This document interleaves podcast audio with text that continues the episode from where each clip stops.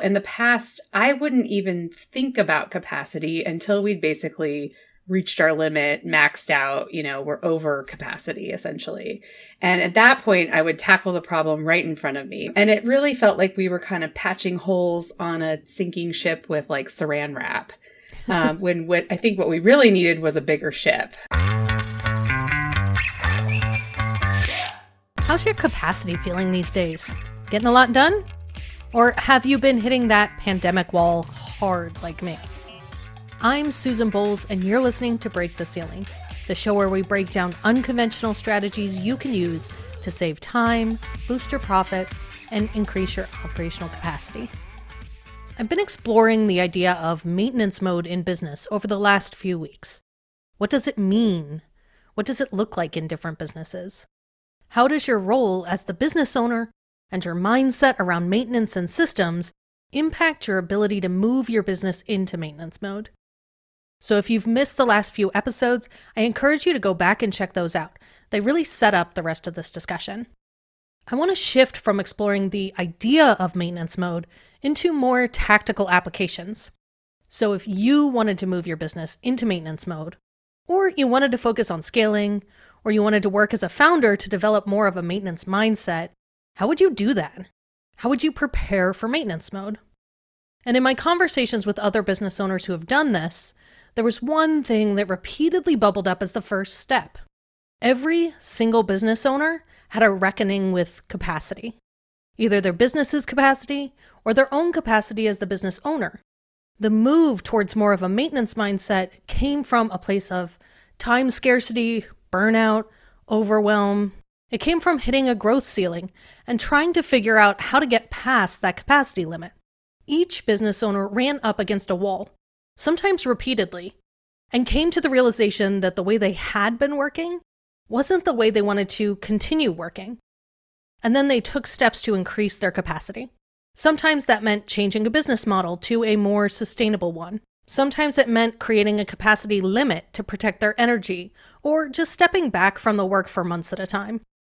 Sometimes it just meant examining the work they did and figuring out how to make it more efficient. That's the path Anna Wolf took. She's the CEO and owner of Superscript Marketing, a content marketing agency for financial brands. Anna runs a team of marketers scattered throughout the world who create content for financial companies and who provide customized services for each client. This isn't a content factory that churns out the same blog post for everyone.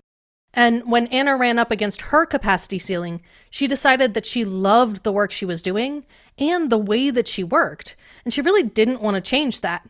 But something still had to change. So Anna turned to systems. When you are thinking about assessing your business's capacity, how do you think about capacity and how do you approach kind of figuring out what the real capacity for your business is? I have historically thought about this in uh, more of a short term way, uh, maybe like a bottom up way, uh, versus over time, it's shifted to more of a long term view of capacity or a top down view. Um, so, for example, in the past, I wouldn't even think about capacity until we'd basically reached our limit, maxed out, you know, we're over capacity essentially. And at that point, I would tackle the problem right in front of me. It's like, okay, we have a new project or a new client. We need a writer to handle this. We're a content marketing agency. So a lot of the services we deliver is is writing or we need a new tool to do this new service that we're all of a sudden providing to this client um, and it really felt like we were kind of patching holes on a sinking ship with like saran wrap um, when what I think what we really needed was a bigger ship. And I know that's that's an, an analogy that exists. It wasn't I didn't make that up. Um, so my shift over time has been to think about, you know, what would what could the future of this business look like? You know, how many clients would we want to service ideally? How much volume of, you know, our content and services would we want to be providing at any given time? Um, and then what would our teams and systems need to look like in order to comfortably deliver services on that level? And I'll also add that, like, I shied away from answering that question for a really long time because my answer was always, I don't know. Pe- you know, this is advice people give you, and I've I've seen it a lot actually lately um, from people saying, look at the long term view, and then build you know build your systems and your team for that long term view. And for me, for many years, it was like I don't know how big I want this to be. I'm an accidental business owner. I'm a creative turned agency owner, and I I am just learning what it's like to own a business at you know this very small level of revenue or with this very small team of people i don't know what it would feel like to have a business at you know one two five ten million in revenue or 10 15 20 people on my team. I shied away from answering that question and we kept sort of doing the saran wrap model and it just you know as we grew very organically it just was uncomfortable over you know was just very much uncomfortable sort of all the time um, and so I finally got to this point where I thought, you know, I'm going to answer that question, right, wrong, whatever. I'm just going to make, I'm just going to pick a number and say, this is what we're aiming for. This is what we would need the capacity to be able to service. Um, now make the decisions based on that. And, and if we need to adjust over time, we can. If we want to change our mind, you know, when we get there or we get halfway there, we can, we have that ability. Um, but I think just like picking, answering that question you know and and picking a number or picking a you know sort of like a what a future state could look like and and then again sort of organizing our um, abilities around that has been a very I, I think like a freeing um, step for us to take. Yeah i love the idea of going into it with knowing that it's okay to change your mind because i think for a lot of people especially if you are the first time business owner or you're kind of getting used to being a business owner. It's really hard, like you said, to pick a target and say, this is what I'm building. Because, especially in the first mm, at least three years, probably more than that, your vision ends up changing as you experience what what running that kind of business looks like. So I love that you went into it with it's okay to change our mind. It's okay to get halfway there and decide that's not the direction that we want to go. Um, but kind of picking a target and heading in that direction. Absolutely. I mean, you don't know until you sort of experience things yourself. And I'm definitely somebody who's prone to paralysis by analysis and, um, you know, just being in my head about things and then never taking action. Um, and actually, the, the, this, this idea of you can always change your mind um, was advice that was given to me when I quit my job um, by my manager at the time. And it's just really resonated with me. It was like, you know, you have many chapters in your life, and, and this one is quitting your job and becoming a freelancer, and you can always go get a job again. You know, it's, it just sort of, it's freed me up in so many ways throughout my journey um, to not feel like I have to know all the answers before I take a step because taking the step is like the most that's that's what's going to give you the answers basically. Yeah, I love that. So, give me an example of a time where you realized there was something kind of capping the growth of your business, something that was limiting you. What was it that was holding you back? That's that's a really good question. I mean, basically, I think what's happened over time is that I realized that I was stretching myself too thin or I was I guess maybe a better way of saying this is I was very unfocused. Um, and I'm a person who's very prone to overwhelm. Every personality assessment test I take tells me that I'm I'm a person who sees the possibilities. I'm very future oriented and that makes me somebody I think that could be a great visionary or leader of a business. Um, but it also means that I stretch i i am too you know i'm kind of stretched across many different ideas at once i guess. I'm never quite focusing on one thing. Um, and i think what i realized is that i needed to figure out a way to narrow down the scope of what i was doing or i needed to figure out a way to create that focus which was came very unnaturally to me. Um, and so instead of you know trying every single new tool that came out or um, going down the path of, you know, uh, one thing that I think about a lot are like different services we could offer to our clients.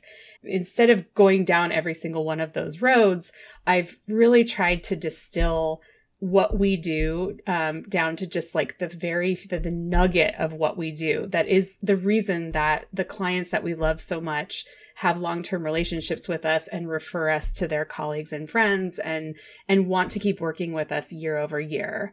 Um, and that is because we provide this remarkable client experience. And underneath that, we do three things really well. We turn everything in on time uh, within budget and it is up to the like very high quality standards that our clients have come to expect from us and so that sort of umbrella of you know exceptional client service and then those three things it's like as long as those three things are always happening i feel super confident that we'll always have a business. And i i couldn't say i felt that way in the early years. I think in the early years i felt like i had to keep innovating and coming up with new ideas. And you know i chased every i was in in you know multiple coaching groups and reading all these books about entrepreneurship. And and i enjoyed it. I was like a kid in the candy store. I, I really liked again, I like ideas, you know, I like learning about new things.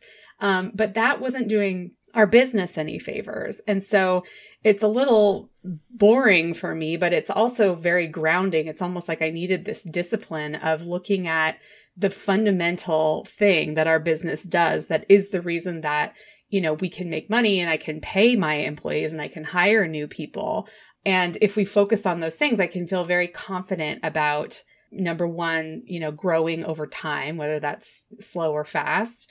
Um, and number two, you know, the things that used to keep me up at night, like, um, can I pay my employees? Like, I feel more confident about that as long as we're really focusing on those things, those foundational things. So you decided to focus on really just delivering really quality work on time. Uh, it seems basic, but so few providers actually deliver on that. Uh, talk to me a little bit about how do you deliver on that internally? What have you created? What have you built to make sure, if that's your focus, that that, that you can repeatedly deliver on time quality work? Yeah, I mean, oh man, I the thing I will talk about all day long is our content calendar. It is a thing of beauty. Um, and I've worked in content marketing for a decade and i just always felt like content calendars were lacking coming up short for me for me you know in in some way. You know after seeing other uh, content agencies or providers i got the idea from them. They were using airtable. And so we um, started to use airtable. We hired a um, consultant to help us build one out that was very customized to what we needed um, and then we took it even further, I would say. I mean, it's something that it, we're constantly sort of improving and optimizing, but we had an ex, oh, a Google sheet or a, just an Excel spreadsheet because some of our clients can't access Google Drive or Google Docs. Um, so every single client had had their own Excel spreadsheet for their content calendar. And now we have this one content calendar that is, you know, provides one view of the version of the truth for every single client. We can see all of our clients' content and other services, you know, um, graphic design and SEO, etc. We can see it all in one place. Um, but then the the calendar also provides views for the clients. It provides views for different internal team members that need to see certain things. It provides views for our writers and our other service providers so they can be briefed and know what they need to be delivering and when they need to be delivering it. Um, so that I would say that's one really big lever we pulled to create more efficiency in and, and, you know all the things i just said turning things in on time ensuring they're within budget. We also you know do we have a budget tracker in there um, as well as up to our high quality standards. Will we have you know processes in place to ensure that either a copy editor and or our managing editor and or myself are reviewing all the content before it goes out the door. And our content calendar is the thing that keeps track of those things or lines up those elements so that so that those three foundational things can be true. Yeah, and I love that it is kind of a one-stop shop and enhances the kind of the experience for not just your team but your clients as well. Exactly. Yeah, and I think that's um that's been another shift over the years. I think I used to think about things in terms of how easy it was for our team to do it. I'd want to automate, automate, automate or delegate or get, you know, I was constantly thinking how how do we make you know our jobs easier and i think that's imp- i still think that's important i'm a person who you know i built this business on having flexibility in my own life you know i'm a mom and um, and i I want to be able to put my family first and I employ other people who have similar needs in terms of flexibility in their lives. Um, so I, I I love the idea of taking work off our plates or allowing technology or tools to make things more efficient for us. But I I will say that over time I started to shift more toward a well, what is the client experiencing here? Is this the right? Is this again going to sort of keep hitting that umbrella of like exceptional uh, client service because if it's not then again if that box is not being checked then we start to lose business, we start to lose referrals, like it all sort of goes downhill. And so I think there have been things that, you know, maybe we I've thought about automating over the years and then pulled back on that because I realized that that's actually not adding to the client experience or it's not creating an exceptional client experience and therefore it's not it's actually not worth automating. I think automation and the approach to how it impacts your clients is really nuanced because I think there's a lot of ways that you can use the automation to enhance the client relationship, like making sure the communications happen on time. And um, mm-hmm. automation often allows that to happen where it, the ball might get dropped. You might forget to communicate or forget to communicate details. Um, and so I think it's it's always interesting to think through the systems and processes that you're building internally.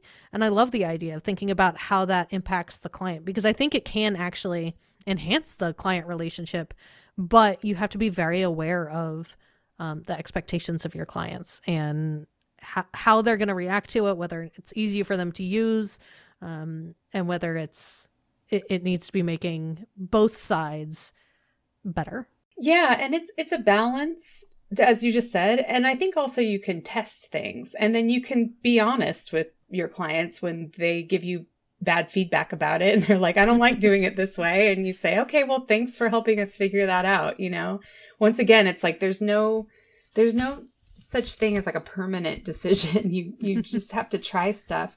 Like something we have switched to over the past maybe year or so um, is we now have one project brief for our clients that we, we have some clients that we meet with regularly and have these editorial meetings and that's how the sort of new content ideas get put into the calendar and briefed to the writer but then we have some clients who just come to us ad hoc and want to place an order for content.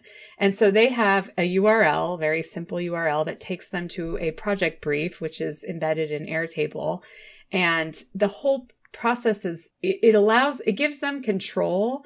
It allows them to submit this order for new content. It it gathers all the information that we need from them in one place for you know this that whole process used to take place via email and maybe a phone call or two. I mean it was it was actually like quite onerous in comparison to what it is now now it's just a couple of clicks to sort of dupe that uh, project brief into the writer view. So they have what they need into the client's calendar so that they can see that we've, you know, got taken the order and we're working on it. And so it's saved massive amounts of time. And I think I was nervous about it for a long time. I thought that clients would not want to lose that sort of interaction piece with us. Um, and in some ways, I was right. I found that well, they've adopted this project brief process um, pretty well. I mean, most of them do it and seem to like it. They'll still reach out with an email almost immediately afterwards, and it's it's you know I kind of love that part because then it's like I'm not having to use that communication piece with them to ask them what SEO keywords they want to target in the post. I can use that that email at that point to say like, "Yep, we got your project brief we're you know we're working on it right now. We're going to have it to you by this date. And it's like from my perspective i'm like trying to provide this very or my editor who's often answering these um these emails we're, we're able to provide this very supportive uh, email back versus an email that's full of all these questions. Because we you know we couldn't gather all the they didn't know to put all the information in their initial email. Um, so it, it it feels like it's been a success so far Hey there, it's Susan. If you've been listening to this interview and it's making you think about some of these issues and ideas, and you wish you could talk to some other real live business owners about it, I wanted to invite you to my free monthly roundtable, Dollars and Decisions. Once a month, I get together live with a group of amazing business owners just like you to geek out on money and operations and workflow and software, all that stuff that you hear me talk about here. The roundtable is kind of like a live, interactive version of the podcast, so I would love to have you join me. To join the next roundtable, head to scalespark.co slash dollars and decisions, no spaces, no hyphens, or you can just click the link in the show notes. Hope to see you there.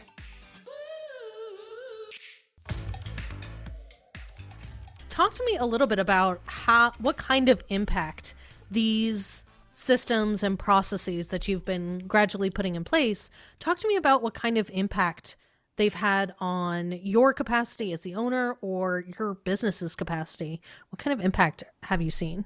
I'm thrilled with all the little shortcuts we've discovered that free up more of our time.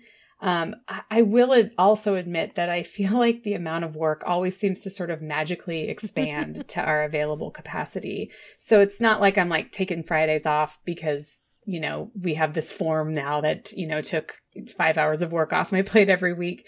Um, there's there's always something new. And i think that's the nature of growing. We're we're constantly having to address new problems that we've never or challenges that we've never encountered before and just by nature of being new they're gonna it's gonna take us longer to figure it out there's gonna be more research or conversations with other people um, that need to happen to kind of solve these new problems um, but I guess that's that is the impact is that it's it is freeing up my time to keep tackling the the the bigger problems that come with growth, which is really where I need to be spending more of my time. I think that it's also created a bit of like a common language among my team, um, which is, um, and we're not all the way there yet. I mean, nothing, no system or process is perfect. Um, and I would say we're still learning a lot and adapting as we go. Um, but I think just, you know, number one, having that, that very clear focus on the umbrella of exceptional client service. And then those three things always needing to be true. I think that has been sort of like a rallying cry for our team or like a, just an internal, um, organizing principle that's been really useful. Um, so I guess maybe the the short answer is that it's definitely allowed me to be more strategic, which I think is, you know, as the leader of the firm and as sort of a visionary type of personality, that's what I should be doing and what I want to be doing. So, was there anything you wish you'd figured out earlier when it comes to either looking at your capacity or envisioning the growth of your firm? You know, it's a, it's a great question because um, I mentioned earlier that I'm a, a very possibilities oriented person. And I think I spent the early years of this business chasing every shiny penny when it came to new tools or ideas about services we could offer, etc. Um, and and I think also I I had a lot of um, and still do, you know, some insecurities about being an accidental business owner and you know, I don't know what I'm doing and I've never done this before and I'm doing this wrong. And um, I guess imposter syndrome is probably in there as well. Um, and so I just feel like I spent a lot of time looking for answers outside of myself. Um, whether that was in a new tool or a coach coaching group or a forum or a and or a book, many many many books that I've read, and I'll say all of those things brought me value. I, um, but I think what I learned over time is that I need I need for there to be a balance between seeking answers externally and sort of listening to myself um, and being okay with um, you know just sort of kind of I guess using my gut for a while and let, letting myself make some mistakes and you know you can always come back and look for answers later um, but not feeling this sort of FOMO of like, if I don't read this brand new book about entrepreneurs, I'm going to miss this like life or business changing tip that could have made all the difference. I think at this point, eight years in, I'm, I am aware that yes, there, there is always going to be more value in soliciting that type of information. Um, but there's a point where it becomes overwhelming and you, it sort of drowns out your own voice. So if I were to use the phrase maintenance mode, what does that look like or feel like? How how do you envision maintenance mode for your business? Yeah. Oh, great question. That is such a tough one, right? Because I think if you're growing, you're just never in maintenance mode. And the whole growth question is is a you know, I said this at the beginning, it's like a tough one. You don't know so when are you not when do you stop growing? I mean it kind of feels like as a as a tiny business you're always sort of growing right? Even if you don't want to be amazon one day like you there's this assumption that there's always sort of more growth on the table. And only recently or in the past sort of you know uh, for me i i only recently in the past few years started to see people say oh i think this is enough. Like i'm there. I'm at i'm at my i'm at my kind of limit or this is how far I want to go. And so now I'm, you know, focused on maintenance mode. Yes, we're in a level of maintenance mode. There there are certain things that we um, that this is how we do them and they work really well and we feel really good about them and our clients are happy with them uh, you know at, as i said we are still growing and we're still we're we're sort of designing for maintenance mode at like five times the revenue that we are making right now um, or you know three times the number of team members that we have right now. And so um, whether we're doing that correctly or not remains to be seen. You know we'll get there and we'll you see. won't know till you get there. Exactly yeah. So i think it's a it's a maintenance there is a maintenance mode going on and then there's a growth mode and they're sort of both happening simultaneously. And um you know some of it i this past year i think has been a lesson to so many people um myself included, that you just don't know, you know, like there, it's things can just change. The rug can be pulled out from underneath you at any moment, and anything you thought you planned for so perfectly could be totally the wrong move. What thrives is resilience. It's it's basically this ability to be flexible and to let go of stuff that you thought was going to work and then it turned out it didn't. Um, so I think that that is maybe the the uh, muscle that we're trying to build um, versus this idea of getting to the top of the mountain and okay now we're in maintenance mode. Like that's some sort of um, uh, destination. Um, i think it's just always going to be a journey and it's ongoing and um, and and leaving it open ended like that can be scary but it, i think it's just also more realistic. So where can our listeners find you if they want to connect or learn more about you or what you do I would check out um, either our website, so www.superscriptmarketing.com, learn more about kind of what our business is and what we do. Um, and then you can find me on LinkedIn, Anna Wolf. That's probably the one social media platform that I am very rarely active on and would love to connect with people there. For Anna, when she examined the capacity in her business and realized that there was a ceiling, she had a choice. She could have changed her business model to something more scalable, like a course. Or she could have decided to create a giant agency and build out a really big team. But Anna liked the business she had built. So she started looking at ways to increase her capacity without fundamentally changing what she was doing. And she realized something that lots of business owners do that she had some inefficient processes, admin stuff that was taking up a lot of her time. So she created systems using technology like Airtable and ClickUp to help make that administrative stuff take way less time. And paying attention to her process and building systems around them increased the capacity of her team enough that she could keep doing exactly what she was doing, but still be able to take on more clients. She just eliminated a bunch of time they spent on their behind the scenes operations, assigning articles to the writers, going back and forth with status updates, onboarding new team members. By creating systems around those processes, it takes less time for them to complete the tasks. So there's more time left for the more important stuff like client work. One of the things I've noticed in my work with clients, being behind the scenes of their businesses, is that there is almost always stuff that you're doing in the back end that could be done more easily or more efficiently with a system. And creating those systems also builds resilience because then anyone can step in and make that work happen. And to me, that is the essence of maintenance mode resilient systems that can get the work done and make sure the minimum things that have to happen do. Anna examined the capacity in her business, but there's another aspect to capacity that's just as important when you're preparing your business for maintenance mode. And that's your capacity as the business owner or the founder. Your energy and your excitement matter a lot. And that individual capacity can be a major driver in creating a priority for maintenance mode in your business. That's what I'll be talking about next week on the show. So make sure you hit subscribe in your favorite podcast player so you don't miss it. Break the Ceiling is produced by Yellow House Media. Our executive producer is Sean McMullen. Our production coordinator is Lou Blazer. This episode was edited by Marty Seafeld with production assistance by Kristen Runvik.